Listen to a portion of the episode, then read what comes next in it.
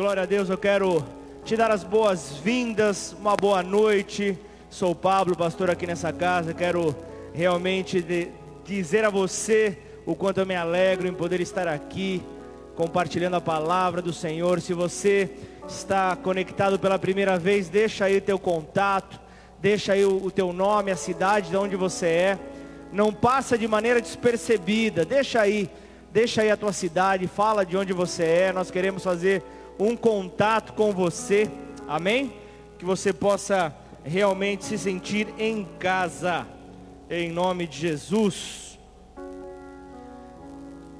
Dias tão difíceis que o nosso país vive, que a nossa cidade vive, e se tem alguém que pode fazer a diferença, esse alguém é a igreja, e nós temos que ser a diferença.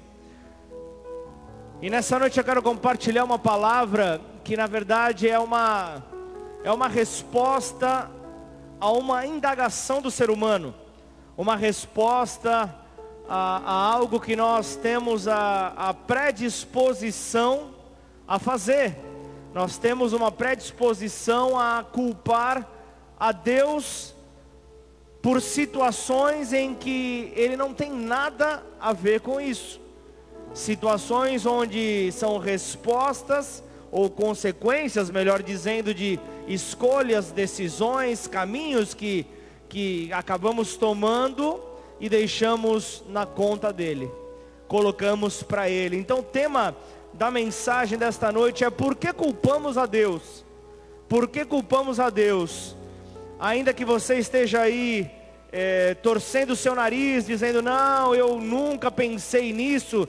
Certamente você já pensou, certamente você, em algum determinado momento da tua caminhada, você pensou por que, que isso aconteceu na tua vida. Se você assim pensou, você imaginou que Deus não tinha nada melhor para entregar a você naquele momento, então era como se Deus estivesse errando, logo alguém assumiu essa culpa.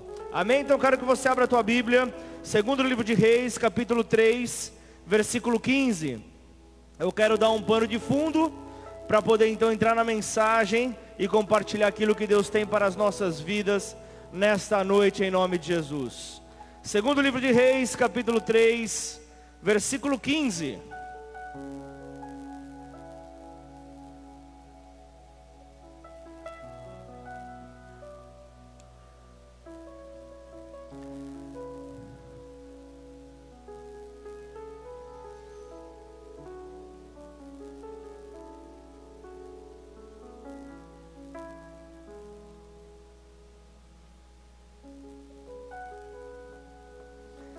Você que abriu sua Bíblia aí na sua casa, põe a mão sobre ela ou sobre seu celular, seu tablet, não sei qual é a forma que você se comunica com as sagradas escrituras, mas eu quero orar nessa hora. Pai, em nome de Jesus, este é o momento onde nós nos entregaremos ao poder da sua palavra, Pai, ao poder que vem por meio, Pai, das sagradas escrituras. Queremos nesta hora dizer que não apresentaremos resistência alguma a tua palavra, portanto, vem e faça conforme o teu querer sobre as nossas vidas, ó Pai. Convém que o Senhor cresça e nós diminuamos, portanto, reconhecemos que se existe alguém que é grande nesse lugar, que exerce domínio e senhorio sobre as nossas vidas, é o Senhor Jesus. Portanto, nós entregamos o controle e o domínio deste culto para ti. Vem, Senhor, e continua a receber a nossa adoração nesta hora por meio da nossa obediência, temor e tremor ao seu santo nome e à sua palavra, aos ensinamentos que receberemos por meio da sua palavra, Pai. Que possamos assim torná-los práticos sobre a nossa vida, Pai, a cada um desses ensinamentos, ó Pai, que possamos multiplicá-los, ó Deus sobre as nossas vidas e sobre aqueles que se relacionarem conosco, Pai, que possam, Senhor, receberem desses frutos, ó Pai, para a glória e honra do seu santo nome, em nome de Jesus. Se você concorda, diga amém. Aleluia. Segundo livro de Reis, capítulo 3, versículo 15, diz assim: Parece algo lusitano, mas não é. Ora, pois, Trazei-me um tangedor. Quando o tangedor tocava, veio o poder de Deus sobre Eliseu.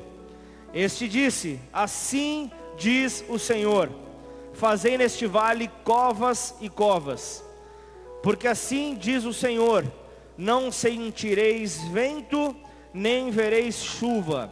Todavia este vale se encherá de tanta água que beberei bebereis vós e vosso gado e os vossos animais. Isto é ainda pouco aos olhos do Senhor, de maneira que também entregará Moabe nas vossas mãos. Ferireis todas as cidades fortificadas e todas as cidades principais, e todas as boas árvores cortareis, e tapareis todas as fontes de água, e danificareis com pedras todos os bons campos. Pela manhã, ao apresentar-se a oferta de manjares, eis que vinham as águas pelo caminho de Edom, e a terra se encheu d'água. Primeira lição que esse texto apresenta para as nossas vidas. Primeira lição que esse texto traz para nós é que Deus, ele responde em meio às crises. Talvez você tenha percebido que a nação está em meio a uma crise. A segunda lição que nós vemos neste texto é que Deus envia respostas em meio ao deserto. Certamente você possa estar atravessando por um nesta hora. Talvez este momento, esta quarentena, é, seja um momento propício para você se identificar com esta mensagem, identificar com este texto e com as lições por ele então expostas. Segundo o livro de Reis, relata um tempo onde o, o Jorão assume o reinado de Israel, assume o reinado sobre Israel depois da morte de Salomão. Nós vemos que o reinado de Israel acaba sendo dividido sobre dois reinos. Nós vemos que ali acontece então o reino do norte e o reino do sul. Nós vemos que no reino do norte ele se chamava Israel, cuja capital era Samaria, e havia também o reino do sul, o reino do sul cujo nome era Judá, e, e a sua capital Jerusalém. E nesse tempo, quem reina sobre Judá era Josafá, e quem reina em Israel era Jorão. Então nós vemos aqui que Josafá era um homem temente a Deus, e da maneira como Josafá era temente a Deus, Jorão era um idólatra, Jorão era um murmurador, Jorão era um profanador, era alguém totalmente contrário. Então o que, que nós vemos? Para você ter uma ideia, quem era Jorão? Jorão era filho de Acabe e Jezabel. Então, pela pela, pelo cartão de visitas, pela paternidade, pelos papais, você já deve imaginar então a herança que esse, que esse rapaz recebe, filho de Acabe e Jezabel. Então Jorão, após a morte de Acabe, assume o reinado, o trono sobre Israel. E a Bíblia, ela relata no segundo livro de Reis que os moabitas, eles eram um povo que pagavam tributos. Eles pagavam tributos ali fielmente e após a morte de Acabe, eles se rebelam eles se rebelam, você vê no começo, no começo do, do capítulo 3, que eles se rebelam após a morte do rei Acabe, eles dizem, nós não vamos mais pagar, uma revolta acontece ali, e então eles organizam o seu exército para poder atacar Israel, essa chegou a hora, porque numa troca de reinado, há uma, uma, uma fragilidade, nós vamos para cima de Israel, e então o texto começa a trazer aqui uma explicação, mostra que Jorão, então ele passa o seu exército em revista, ele começa então a analisar o seu, o seu exército para ver então se poderia enfrentar os moabitas e ver que o seu exército não era capaz de poder destruir então aos moabitas naquela batalha. Então o que, que acontece? Ao perceber que não havia a força necessária para enfrentar aquela batalha, ele resolve fazer então uma associação. Ele pede ajuda para Josafá. E ele ouve então de Josafá que ele era um com ele naquela batalha. Ele declara ali, Josafá, ele diz: O meu povo é o teu povo, o meu exército é o teu exército, eu estarei contigo nessa batalha. Então, Josafá traz consigo o rei de Edom, que era o seu subordinado. Então, o que, que nós vemos ali para essa batalha contra os Moabitas? Nós vemos três exércitos, nós vemos ali o exército de Israel, comandado por Jorão, nós vemos o exército de Judá, comandado por Josafá, e nós vemos o exército de Edom. Então, do outro lado, para enfrentar esses três exércitos, nós vemos os Moabitas com o seu povo ali, para então realizar esse combate. Então os três exércitos começam ali a marchar em direção ao deserto para lutar para lutar entre si. E o texto, ele relata que eles acabam então, após sete dias, eles acabam então entrando num desespero. Após sete dias, há uma falta de planejamento e a água termina. A água termina e a água que é uma provisão, a água que faz com que, com que os animais, né, o, o, o que estavam ali para, para, para, para manter a vida ativa, né? A água faria com que isso acontecesse e a falta dela gerou realmente esse, esse grande desespero. Então, nessa hora, quem não é temente a Deus, já joga tudo para o alto. E o que acontece? Você vê o texto aqui mostrando Jorão, aquele incrédulo, começa a culpar Deus. Nessa hora você vê ele, ele dizendo: Deus nos trouxe ao deserto para nos matar. Deus nos trouxe ao deserto para acabar conosco. Só que Josafá, ele começa então a ouvir a Deus. Ele, ele, ele começa a, a, a buscar ouvir a voz de Deus para buscar ouvir uma direção. Então nessa hora você começa a perceber a diferença daquele que teme a Deus para aquele que não teme. Você começa a perceber que há uma diferença, porque quem teme a Deus quer ouvir a Deus. Agora quem não teme quer culpá-lo. Quem não teme a Deus quer culpar a Deus por causa dos seus fracassos. Então, essa crise nos traz lições essa crise nos mostra lições. Uma delas é que Deus, ele não é culpado dos nossos erros. Deus não é culpado das nossas escolhas erradas. Deus não é culpado das nossas decisões independentes. Só que agora eu quero voltar um pouco no texto. Vem comigo no versículo 10. Segundo livro de Reis, capítulo 3, versículo 10.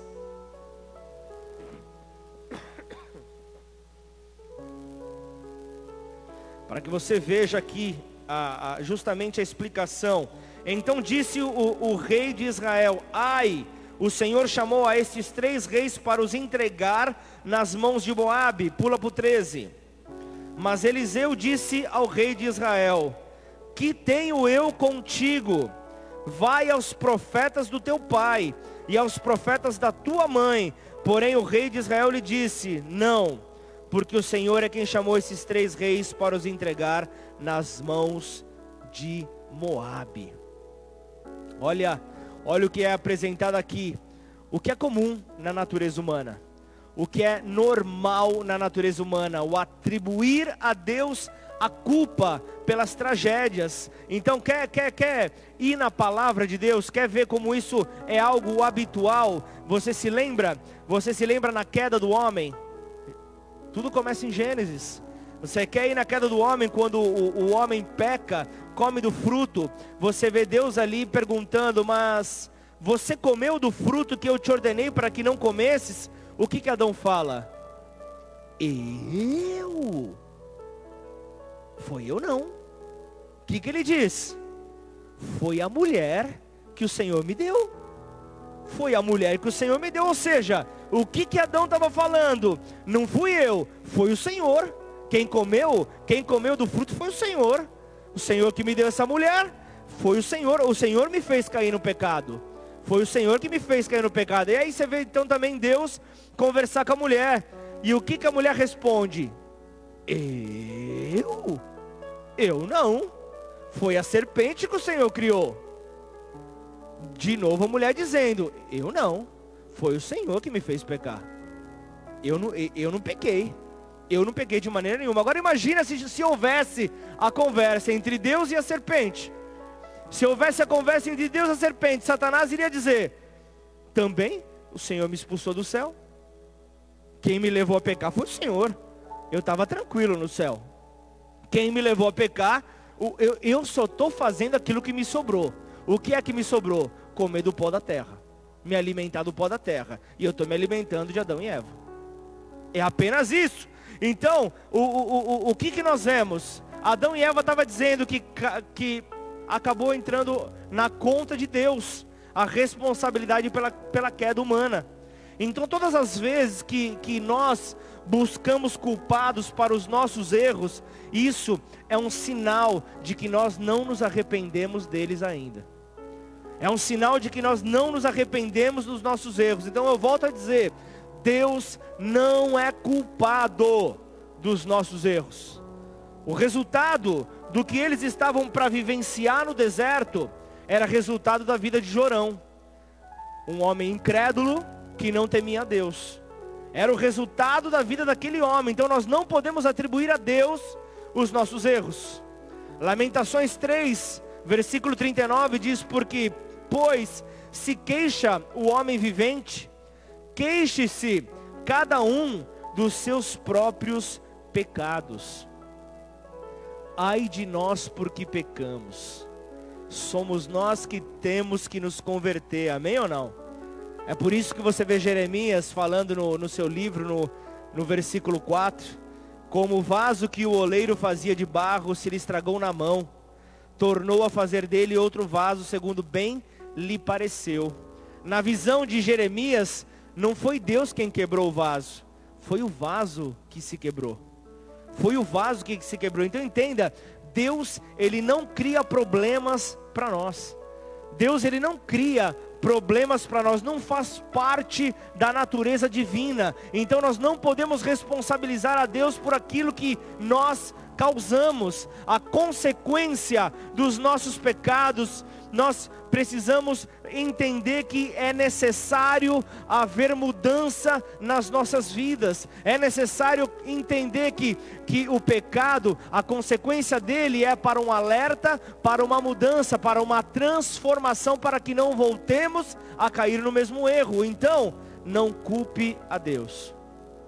Um outro ponto, aquele que é fiel quer ouvir a Deus. Aquele que é fiel, ele quer ouvir a Deus em meio à crise. Seja sábio, escute mais. Seja, como o Tiago fala, seja sempre pronto ao ouvir. Sempre pronto ao ouvir, para que Deus possa falar. Enquanto você vê Jorão murmurando, dizendo: Ah, a culpa é de Deus. Vamos comigo, versículo 11, segundo livro de Reis 3. Segundo Reis 3, versículo 11. Perguntou, porém, Josafá: Não há aqui algum profeta do Senhor para que consultemos o Senhor por ele? Respondeu um dos servos de Israel: Aqui está Eliseu, filho de, de Safate, que deitava água sobre as mãos de Elias. Disse Josafá: Está com ele a palavra do Senhor. Então o rei de Israel, Josafá e o rei de Edom desceram a ter com ele. Esse é um ponto extremamente estratégico, porque aquele aquele que é salvo, ele quer ouvir a Deus. Aquele que é salvo, ele quer de qualquer maneira ouvir a Deus. Quer saber qual é o propósito de Deus para sua vida. Quer saber qual é o propósito de Deus na adversidade para a sua vida. Então, ele sente a necessidade de saber quais os planos de Deus para ele. Ele não age por conta própria, não age por impulsividade. Enquanto Deus não falar, ele não se move, porque ele sabe que qualquer palavra que sair da sua boca vai ser vã. Qualquer palavra que sair da boca do homem vai ser vã. entenda algo, olha só o que Josafá fala, ele, ele manda procurar um profeta do Senhor. E ele sabia, ele estava ali, três exércitos reunidos, ele sabia, Jorão, ele tinha os seus profetas. Jorão tinha os profetas ali, ele poderia consultar aqueles profetas, mas ele queria um profeta do Senhor. A, a, a pergunta é: não há aqui algum profeta do Senhor? Ele queria ouvir a voz do Senhor. Ele queria ouvir o próprio Deus. E aí ele escuta, ele, ele escuta falarem, Eliseu mora aqui perto. Eliseu é homem de Deus e ele mora aqui perto e a palavra de, do Senhor está com ele. A palavra do Senhor está com ele, você pode consultá-lo. Isso é ouvir ao Senhor. 1 Samuel 3,10 diz: Então veio o Senhor e ali esteve e chamou como das outras vezes. Samuel, Samuel, este, este respondeu: Fala, porque o teu servo te ouve. Jó 33, 14 e 15 diz: Pelo contrário, Deus fala de um modo, sim, de dois modos, mas o homem não atenta para isso. Em sonho ou em visão de noite, quando cai sono profundo sobre os homens, quando adormecem na cama. A questão é: quais são os ouvidos dispostos a ouvi-lo? Quais são os ouvidos dispostos a ouvir a voz do Senhor? Então, Estava olhando ali para a câmera ali, a câmera está ali agora com, com os libras.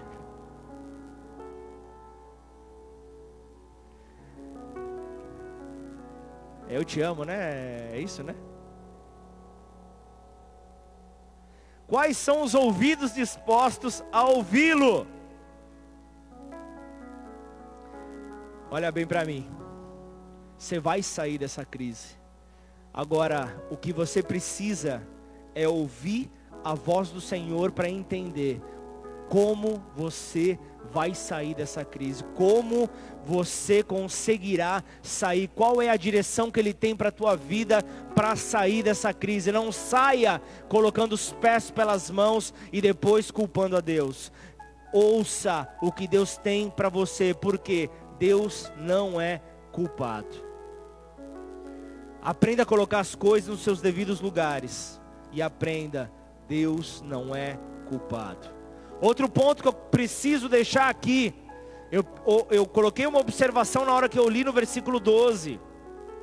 Se queremos ouvir a voz de Deus, é preciso descer. Então o rei de Israel, Josafá e o rei Edom desceram desceram a ter com ele. É, isso é mistério de Deus. Faz parte dos paradoxos de Deus. Onde Deus habita? Deus habita nas alturas. Deus habita nas alturas, mas se você quer falar com Ele, você tem que descer. Deus habita nas alturas, mas você precisa descer para falar com Ele. Ele habita nas alturas e está sentado num trono, mas quando você vai falar com ele, você não senta no trono, você senta no chão. É mistério de Deus isso. O segredo para ouvir a Deus é descer. Isso fala de rendição. Isso fala de humildade. Isso fala de reconhecimento de quem Ele é. Quando você vai falar com Ele, você olha para cima.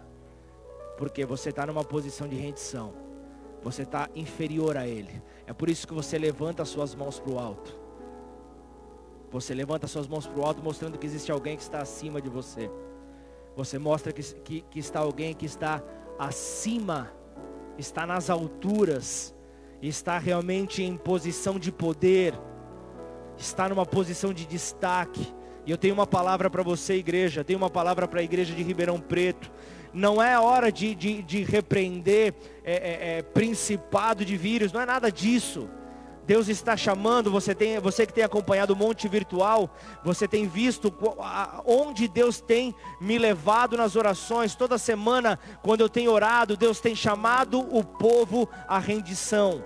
Deus tem chamado o povo para ser governado pela natureza de Deus. Você tem visto as mensagens a cada domingo: renunciar o governo do homem e se render à natureza de Deus. É rendição, é isso que o Senhor tem nos levado. O Senhor tem nos levado a nos rendermos a Ele. É hora de dizer: não temos o controle de nada não temos o controle de nada, precisamos descer. Eu me rendo, Senhor. Eu me rendo, Senhor. Eu reconheço que só o Senhor é grande. Eu reconheço que só o Senhor tem o querer e o realizar em Suas mãos. Eu reconheço que só o Senhor pode mudar a minha história. É o Senhor quem levanta reis, mas é o Senhor quem abate reis também. Eu sei que neste tempo muitos serão abatidos por não temer a Ele. Muitos serão abatidos por não reconhecer a soberania de Deus. E para nós e para aqueles que temem ao Senhor, o que acontecerá para aqueles que, que, que temem ao Senhor? Malaquias 4,2 diz: Para vós outros que temeis ao Senhor, para aqueles que temeis ao meu nome, nascerá o sol da justiça, trazendo salvação nas suas asas, saireis e saltareis como bezerros soltos na estrebaria o sol da justiça virá para brilhar, o sol da justiça virá para dissipar as trevas sobre a tua vida. É isso que o Senhor vem para dizer sobre você. É isso que o Senhor vem para entregar sobre as nossas vidas. Outro ponto que eu preciso deixar aqui: Deus ele não se rende diante da pressão do homem, porque ele é rei de reis, ele é senhor de senhores, ele está acima de todas as coisas. Veja, veja o que ele diz no versículo 14: Disse Eliseu, segundo Reis 3, 14, disse Eliseu: tão certo como vive o Senhor dos exércitos, em cuja presença estou, se eu não respeitasse, se eu não respeitasse a presença de Josafá, rei de Judá, não te daria sequer atenção, nem te contemplaria. Olha aqui o que, o, o que Eliseu está dizendo se, se não estivesse na presença do rei de Judá, se Josafá não estivesse ali, eu nem olharia na tua cara, eu nem olharia na tua fuça, eu nem olharia para você. Então, no versículo anterior, ele diz: você está fazendo o que aqui? Vai consultar os teus profetas, vai consultar os profetas do teu pai, vai consultar os profetas da tua mãe. Agora que a, batata esquenta, você virou as costas para o Senhor. Agora que a batata esquenta, você quer saber o que, que Ele tem para te dizer? Agora que, que, que o negócio apertou, agora que o cinto apertou, você quer saber o que Ele tem para te dizer? Trazendo para os dias de hoje, Ele está dizendo: toma vergonha na tua cara, rapaz. Toma vergonha na tua cara. O que, que você quer da tua vida? Você despreza o Senhor, agora que precisa, você vai procurá-lo. Se não fosse Josafá, eu nem ia perder tempo com você, eu nem te ouviria. É isso que você vê então Eliseu falando. Então os homens precisam entender que Deus não se rende ao barulho do homem. Deus não se rende ao barulho do homem, Deus não se rende a reis. Deus não se rende a poderosos nesta terra, Ele não se prostra diante dos homens desta terra. Ele honra sim, Ele honra servos, Ele honra amigos, Ele honra filhos. Sim, aqueles que temem a Ele, esse sim Deus honra. Os grandes da terra precisam reconhecer que Ele é Deus, Ele é o verdadeiro, Ele é o único. Não há outro na terra, nem debaixo, nem acima. Não há, não há, não há. Precisamos entender isso. Continuando, a presença de um crente fiel muda qualquer cenário. Vê na parte B do versículo 14. Olha o que ele está dizendo aqui. Se eu não respeitasse a presença de Josafá, rei de Judá, não te daria atenção, nem te contemplaria. Já imaginou você, a pessoa chegar e falar: se o Ronaldo não tivesse aqui, eu nem olharia na tua cara. Se o Rodolfo não tivesse aqui, eu nem te dava atenção, nem te dava ouvidos.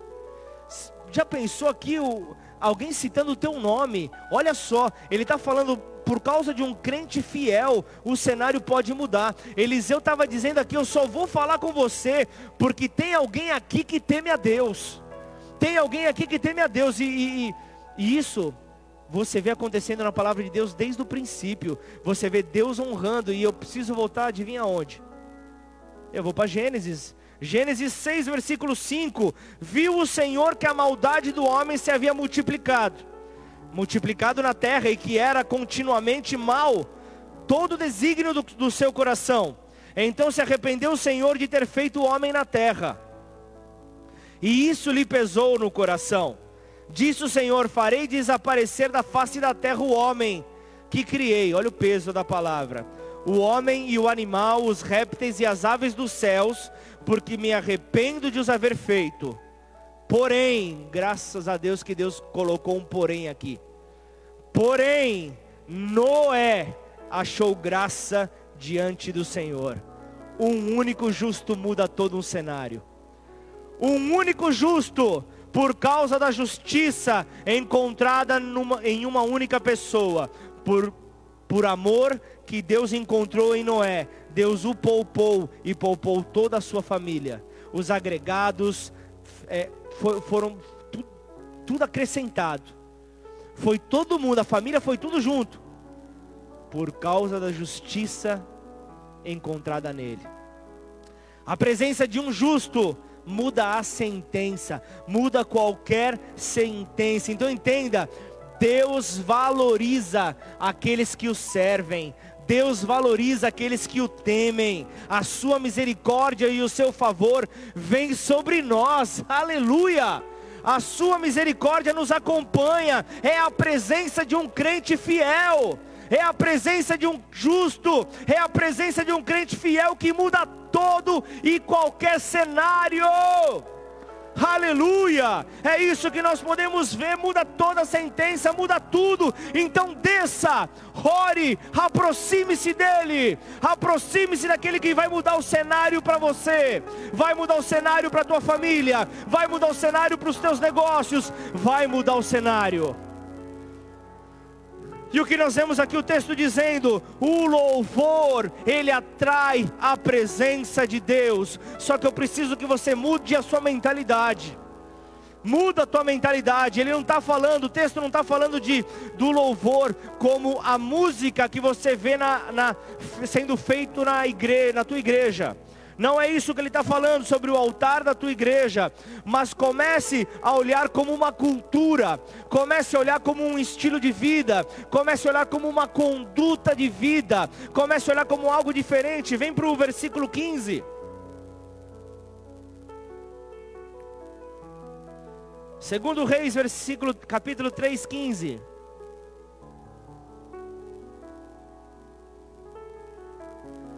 Ora, Ora, pois, trazei-me um tangedor, um arpista.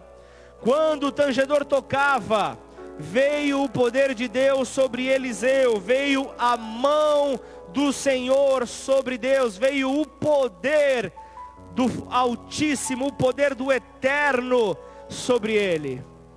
O tangedor, ele tinha uma função muito além de um músico normal. O tangedor era alguém que sabe fazer com que a corda do seu instrumento musical falasse.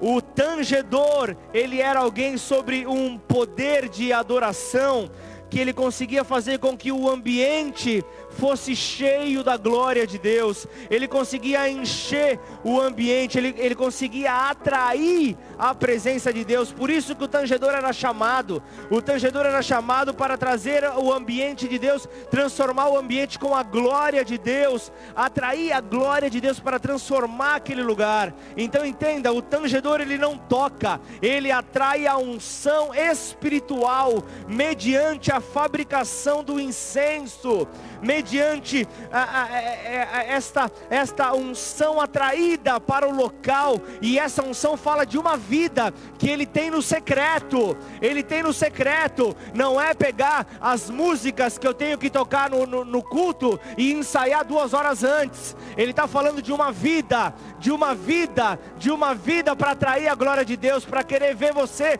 duas horas depois, deitado no chão do teu quarto, tomado pelo poder da glória de Deus, como este homem foi tomado. É isso, este é o tangedor, este é o tangedor, tomado pelo incenso da glória de Deus. Davi não tocava, Davi tangia, Davi era tangedor, e quando ele tangia, os demônios fugiam, os demônios davam no pé, e é isso, Tangedores são chamados para mudar uma atmosfera. Tangedores são chamados para mudar o ambiente, para que Deus então se sinta à vontade para poder transitar nesse ambiente, para poder se mover nesse ambiente. Você vê, Deus ele habita em meio aos louvores do seu povo, e o louvor, o louvor ele acontece, ele acontece antes da mensagem do culto. Isso não é como um aquecimento ou para esperar com que o povo chegue para a mensagem. Não é isso, mas o louvor ele acontece para preparar o ambiente para que Deus venha e derrame aquilo que Ele quer derramar sobre a sua igreja. Amém ou não? É isso, é isso que, que, que, que, nós precisamos entender. É essa cultura que nós, como igreja, precisamos ter. A cultura do tangedor. É preparar o ambiente. É, é, é, é chegar. Eu, eu, eu, preciso entender que eu, eu, eu tenho que me programar. Ah, os cultos presenciais eles vão voltar. Ah, vamos aumentar o número de cultos. O culto vai, vai começar às sete. Eu tenho que, no mínimo, chegar dez minutos antes, porque eu preciso chegar eu já tenho que estar preparado na minha casa, eu já tenho que ir aquecendo os motores, eu chego, eu chego na igreja, eu tenho que, que, que me entronizar ao, a, a, ao Senhor, eu preciso me ligar a Ele. Eu, se eu for chegar atrasado no culto, cumprimentar um, cumprimentar outro, para depois pensar, isso já é o terceiro louvor que já está acontecendo. Eu sou um tangedor. Se eu quero me aproximar do Senhor, eu preciso ser esse tangedor.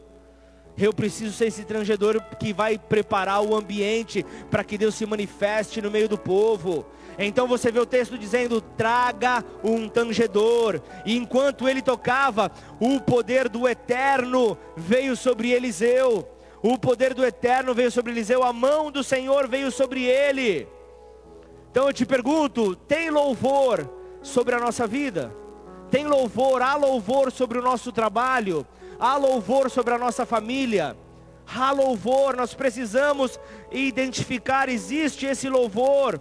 Estávamos tão mecânicos, estávamos, estávamos tão no automático, aí veio uma crise sobre a terra que nos levou a obrigatoriamente ou descemos ou descemos. Para encontrar a Ele, nós precisamos descer, e o louvor ele quebra correntes, o louvor ele, ele, ele derruba muralhas, ele quebra barreiras, ele abala os alicerces da prisão. Precisamos adorar, e no meio dessa crise, não permita então que a murmuração invada a tua alma, tome por assalto as tuas emoções, não permita que isso aconteça, não permita que um olhar carnal invada a tua vida, tome conta da sua análise dos fatos ao seu redor e te impeça de olhar com um olhar de compaixão, que era o olhar que Cristo teria no teu lugar, e façamos assim, façamos de acordo com da maneira como Ele teria no nosso lugar, e assim não seremos tomados pelo medo, não seremos tomados pelo medo, mas antes avancemos. Então seja um tangedor, seja um tangedor, que a adoração te tome, que a adoração te tome, que a adoração tome a frente. Então cante, adore, Ramanduriandeste comandore balas, aleluia, faça com que a adoração se torne um estilo de vida. Adore a Ele, no, adore a Ele trabalhando, adore a Ele, adore a Ele no teu relacionamento com as pessoas, adore a Ele no teu, no, no teu relacionamento com os teus fornecedores, com os teus clientes, adore a Ele no teu relacionamento com os teus liderados, com os teus líderes, adore a Ele no teu relacionamento com o Eterno, adore a Ele, adore a Ele à medida que você canta, a nuvem de trevas acaba sendo dissipada, a luz do Senhor vem sobre a tua vida, e então o cenário para o milagre está preparado. O cenário para o milagre está tá preparado, porque o louvor, ele atrai a presença do Deus forte. E para concluir, para concluir, no texto o povo estava no deserto. O, o povo estava no deserto, no deserto e no versículo 15, enquanto o tangedor toca, vem a mão do Senhor. Então, Salmo 136, no versículo 12, ele fala com mão poderosa e braço estendido, porque sua misericórdia dura para sempre. E ele fala então ali com mão poderosa e braço estendido, tipificando Jesus na sua obra na cruz. Então tudo que nós precisamos é da mão forte e estendida do Senhor, que ela se mova para as nossas vidas. É isso que nós precisamos. A hora que a mão do Senhor se mover sobre o nosso país, o país volta à plena atividade, o país volta a funcionar da mesma maneira. Então comece a adorar, comece a celebrar, cante, atraia a presença dele e a mão dele vai se manifestar sobre esta nação. Em nome do Senhor Jesus, adore a ele de todo o teu coração em nome de Jesus.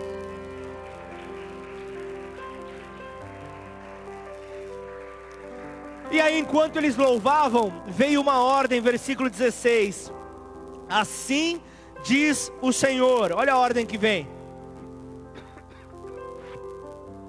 Assim diz o Senhor: façam neste vale covas e covas, covas e valetas, façam ali, cavem, cavem neste vale diferente daquilo que nós ouvimos e lemos de muitos governantes, aquilo que tem sido espalhado aí na mídia, que acabam preparando sepulturas para tudo quanto é lado, sepulturas para preparar para os mortos que virão, alimentando esse espírito de morte no nosso país.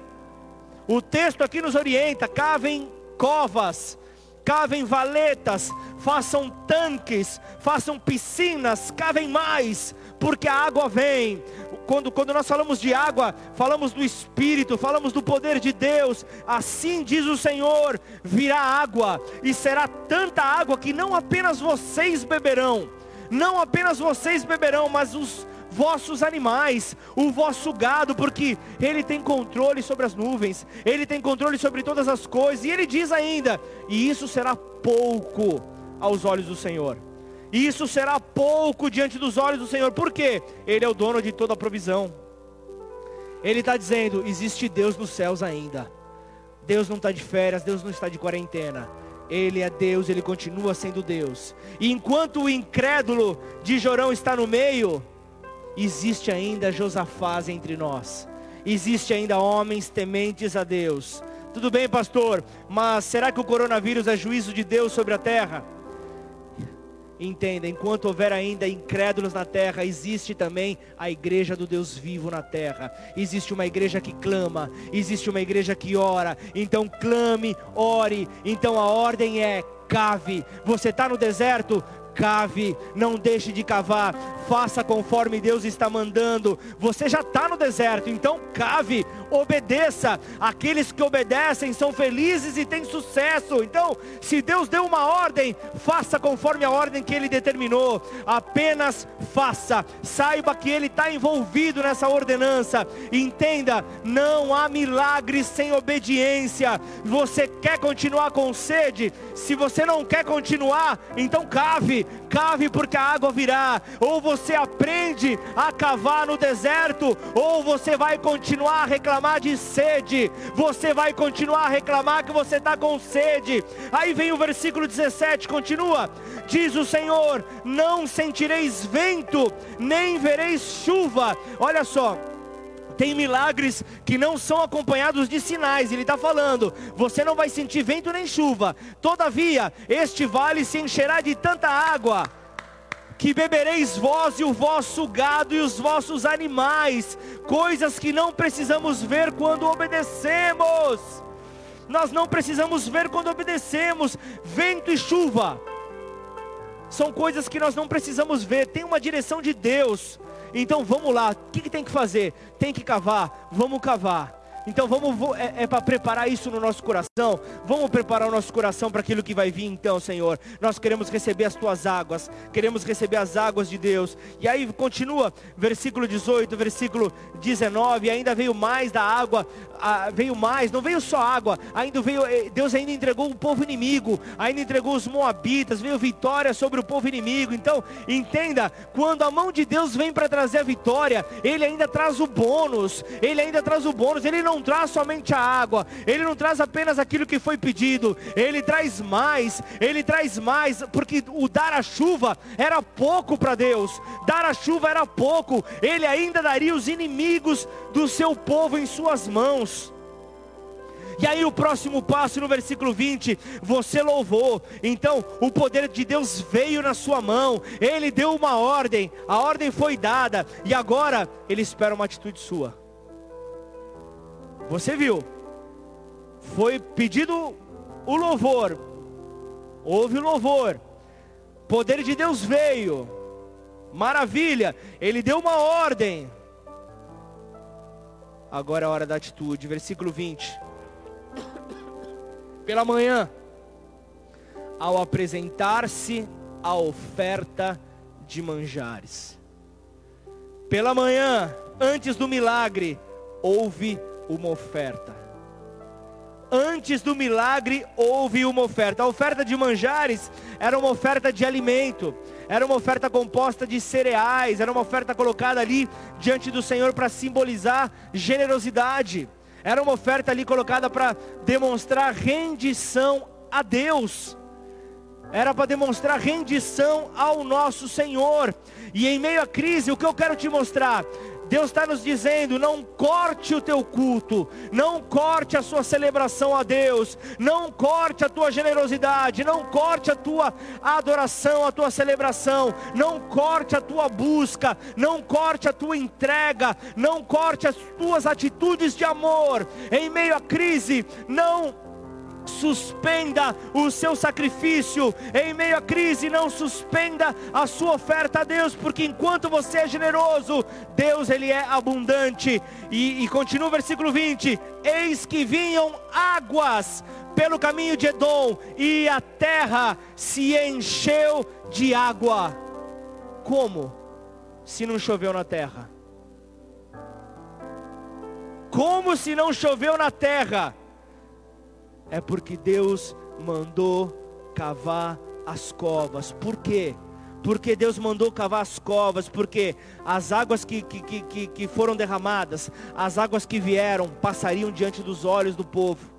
Passariam diante dos olhos do povo, o povo não veria essas águas, elas passariam direto. Então, quem não se prepara para o milagre, quem não se prepara para o milagre, vai ter que aceitar ver o milagre passando diante dos seus olhos.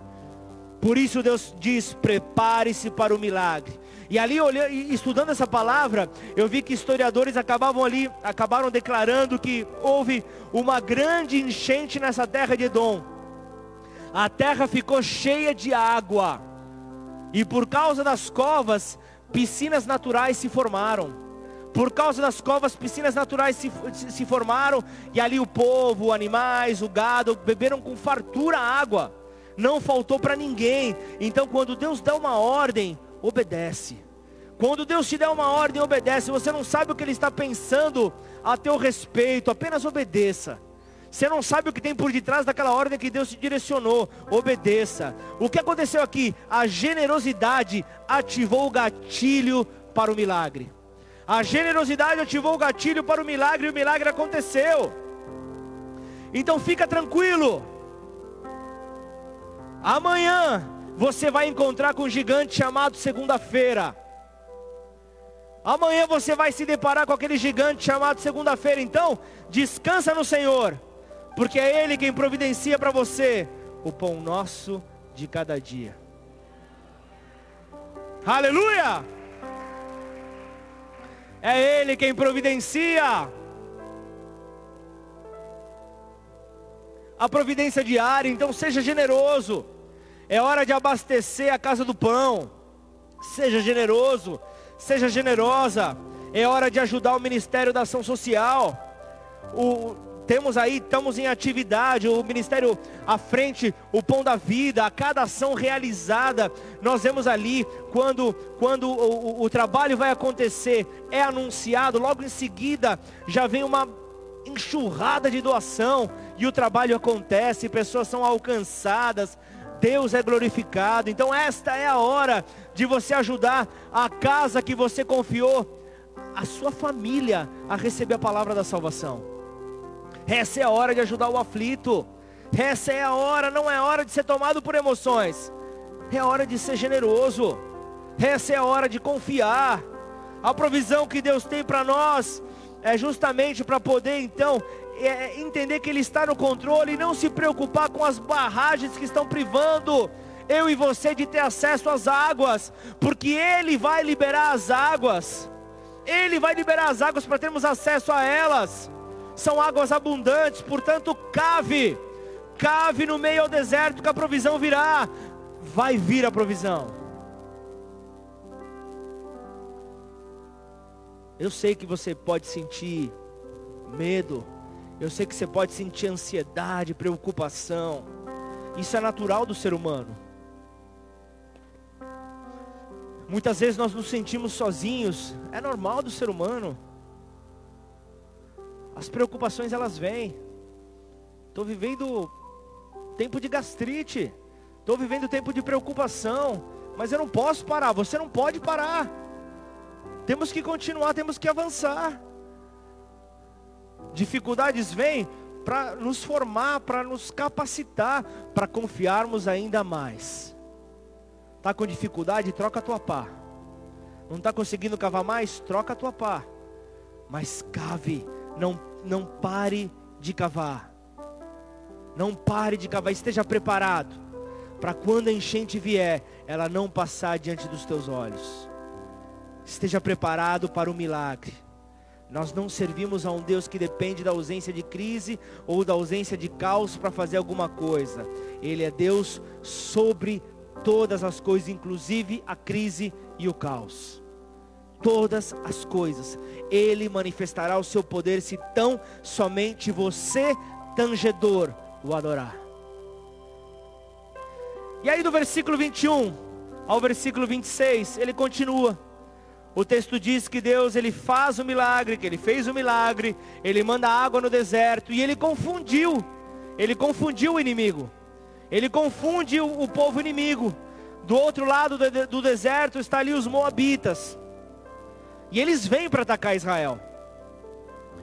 E Israel e Judá estão com sede. Já não conseguem atacar, já não estão com ânimo, já não estão com as forças e no amanhecer do dia, o sol bate sobre as águas. E os moabitas olham para aquelas águas, e olham para aquelas águas, elas estão vermelhas como sangue. E naquela hora eles dizem: pode parar, não precisamos avançar, porque o próprio povo fez o trabalho que cabia a nós, e eles se mataram entre si. Olha lá, as águas estão vermelhas com sangue eles fizeram o nosso trabalho. Então, o que, que eles fizeram? Abandonaram as armas e falaram: vamos para os despojos da guerra. Vamos buscar o despojo, vamos ver o que, que sobrou para nós. Mas aí você pode, vamos dar uma pausa aqui. Você pode me dizer, ah, mas isso é história. Pastor, isso é difícil de acreditar. Como assim? No amanhecer do dia, aquelas piscinas naturais, uma parte delas aparecem vermelhas como sangue? Como, como assim? Eu não, eu não consigo entender. Como enxergaram nessa cor?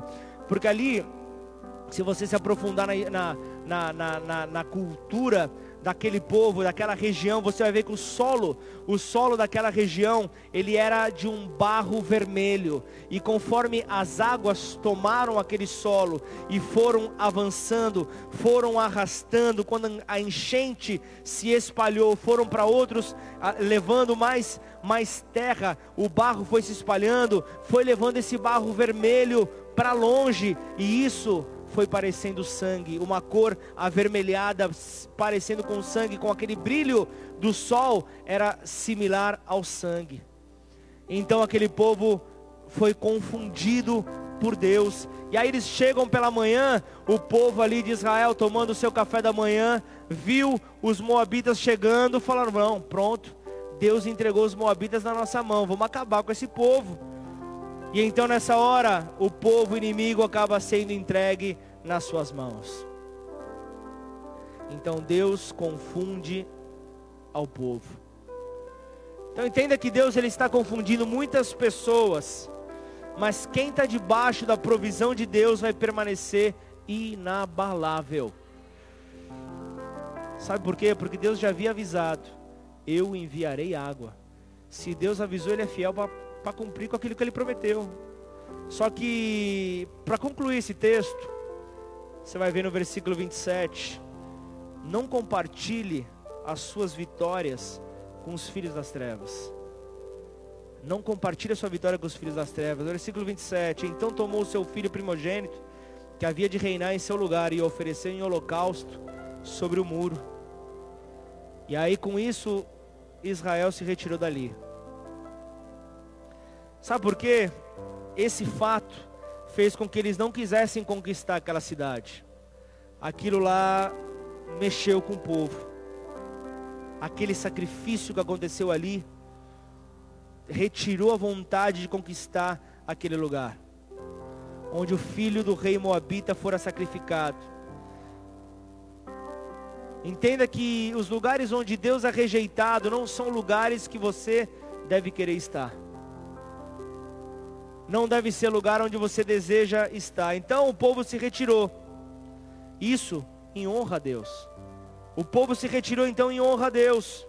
Então entenda que o milagre vem, a chuva virá. Então apenas cante, renda-se a Ele, coloque-se em, em, em posição de rendição.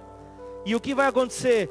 Deus vai interferir em meio à sua crise, Ele vai agir em meio ao, ao, ao deserto.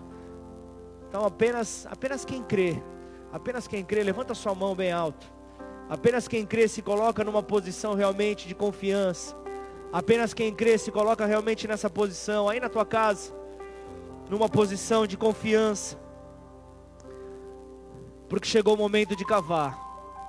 Chegou o momento de você cavar.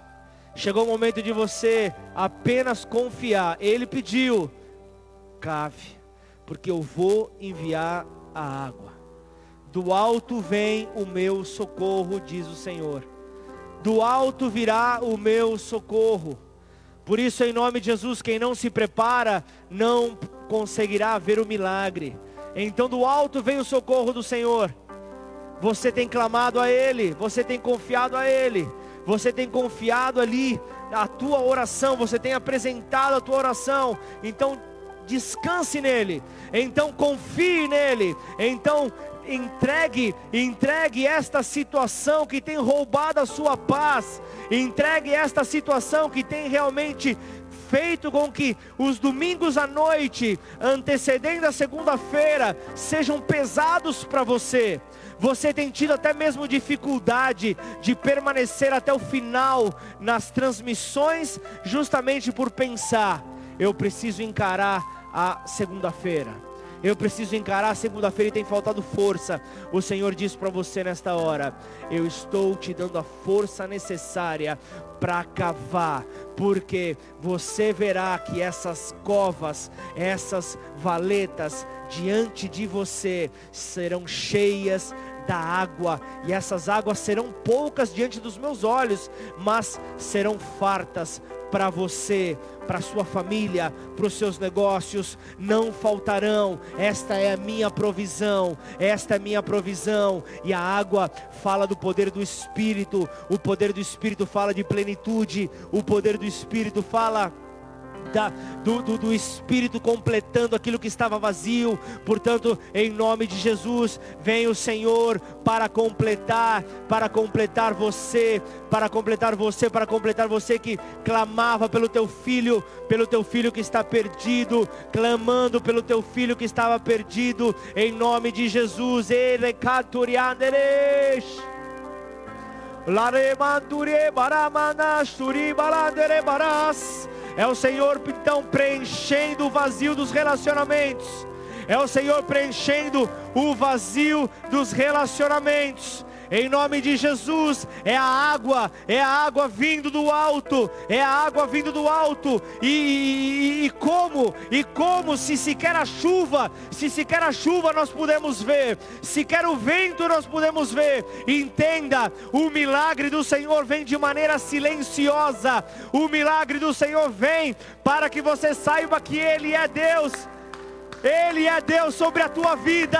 Ele é Deus sobre a tua vida. Ele vem Ele vem para manifestar o poder dele, ele vem para derramar, ele vem para derramar a glória, ele vem para entregar a glória, em nome de Jesus. Vai sentindo aí no teu lugar, vai sentindo aí no teu lugar o Espírito de visitando, vai sentindo aí no teu lugar o Espírito de visitando. Ele vem, ele vem de diversas maneiras. Talvez você seja coberto, coberto pela glória, coberto pelo poder. Talvez você seja cheio do Espírito, talvez você seja revestido de novas línguas, talvez você seja cheio de um pó dourado, talvez você seja cheio de um brilho do alto, talvez você seja curado nessa hora, em nome de Jesus. Começa a clamar do alto, começa a clamar: Senhor, vem, Senhor, vem, pois eu quero, Senhor, vem, pois eu quero, eu quero ver essa glória, eu quero ver, eu quero ver, ó oh Pai,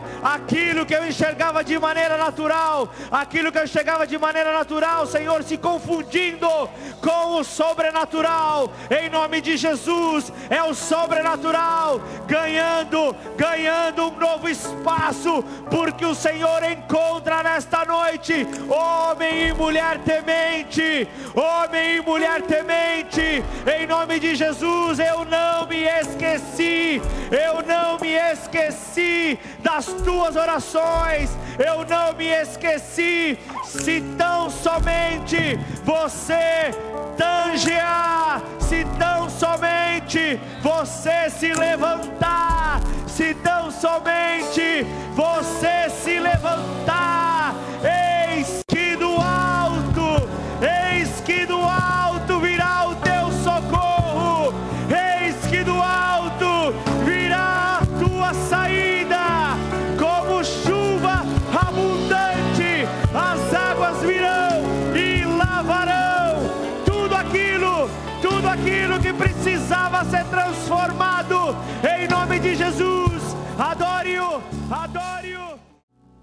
Quero falar com você.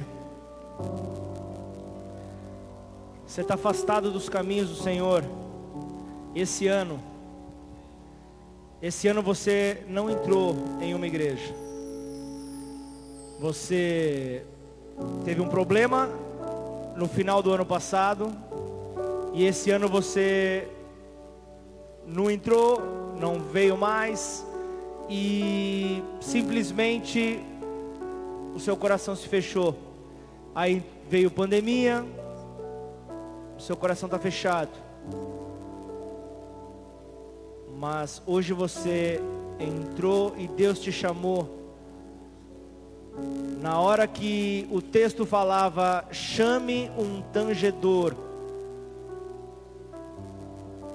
Deus te chamou pelo nome. Deus te chamou pelo nome. E você sentiu algo que. Eu estou falando direto contigo. Deus te chamou pelo nome. E Ele está falando para você: volte. Volte porque é tempo de restaurar aquilo que aos teus olhos foi perdido, mas para Ele foi apenas uma pausa. Para Ele foi apenas uma pausa, mas é um tempo de renovo sobre a tua vida, tangedor. Em nome de Jesus. Em nome de Jesus.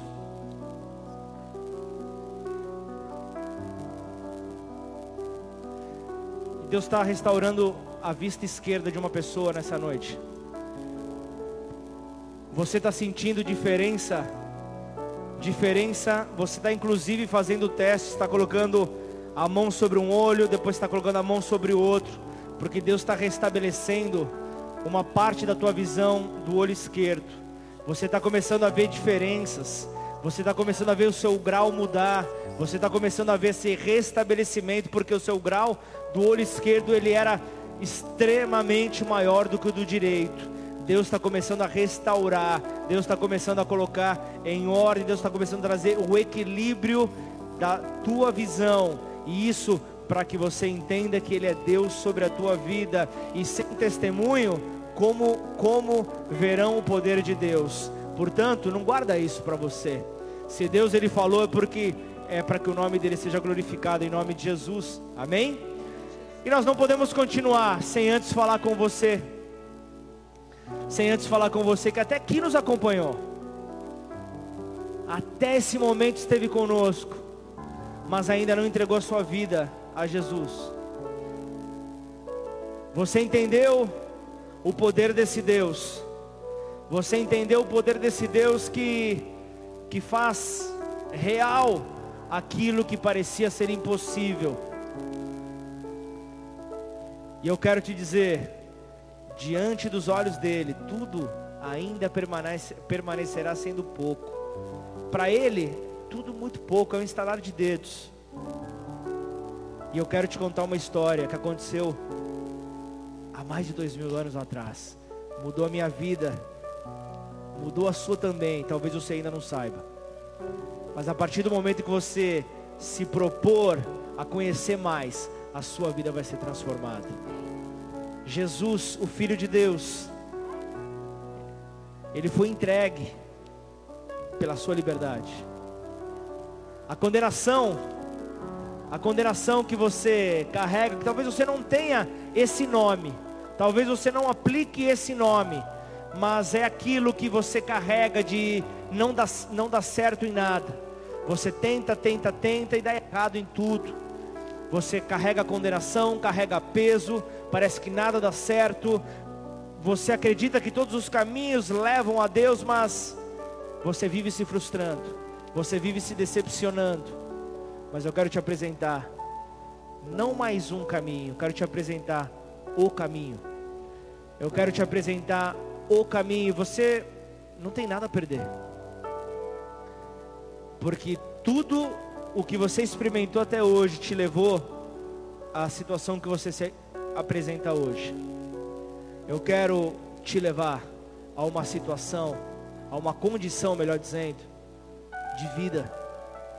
Eu quero te direcionar aquele que é o caminho, a verdade e a vida. Como eu vou saber? Você pode estar se perguntando se ele é tudo isso. Provai e vede que o Senhor é bom. Só que eu quero ser aquele que vai te apresentar.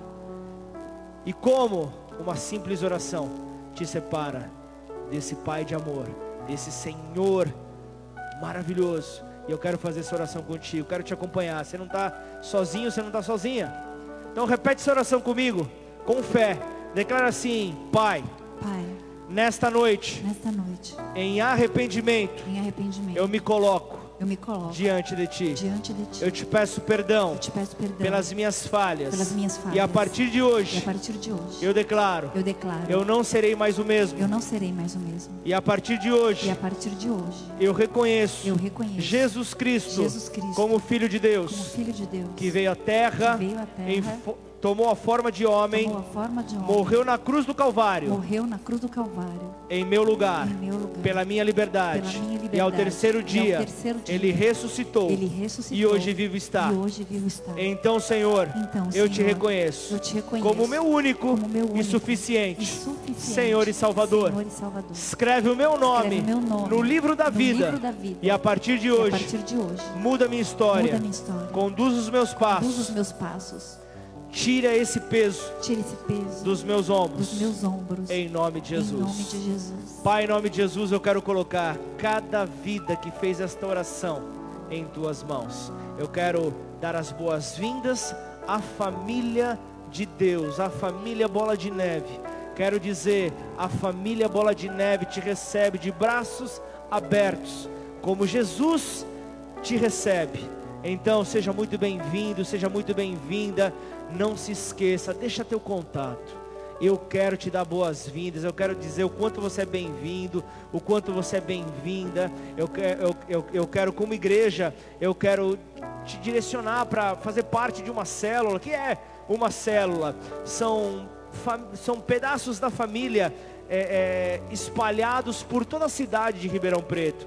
Certamente vai ter uma perto da tua casa, perto do teu trabalho, alguma que, que, que esteja próxima de você, mas nesse tempo onde nós não podemos o encontro ainda pessoal, nós estamos virtualmente funcionando e você vai encontrar um povo para poder realmente chamar de família, para poder te receber, para poder te orientar na palavra de Deus, para que você possa crescer nele, aprendendo que no Senhor nós descemos a cada dia mais.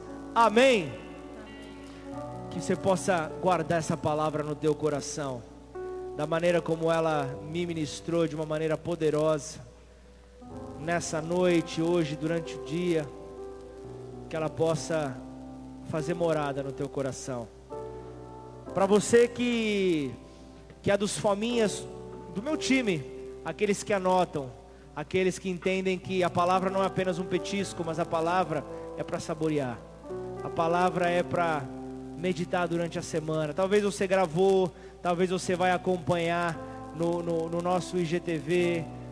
Seja aquele que entende que a palavra de Deus, ela, ela, ela, ela se renova.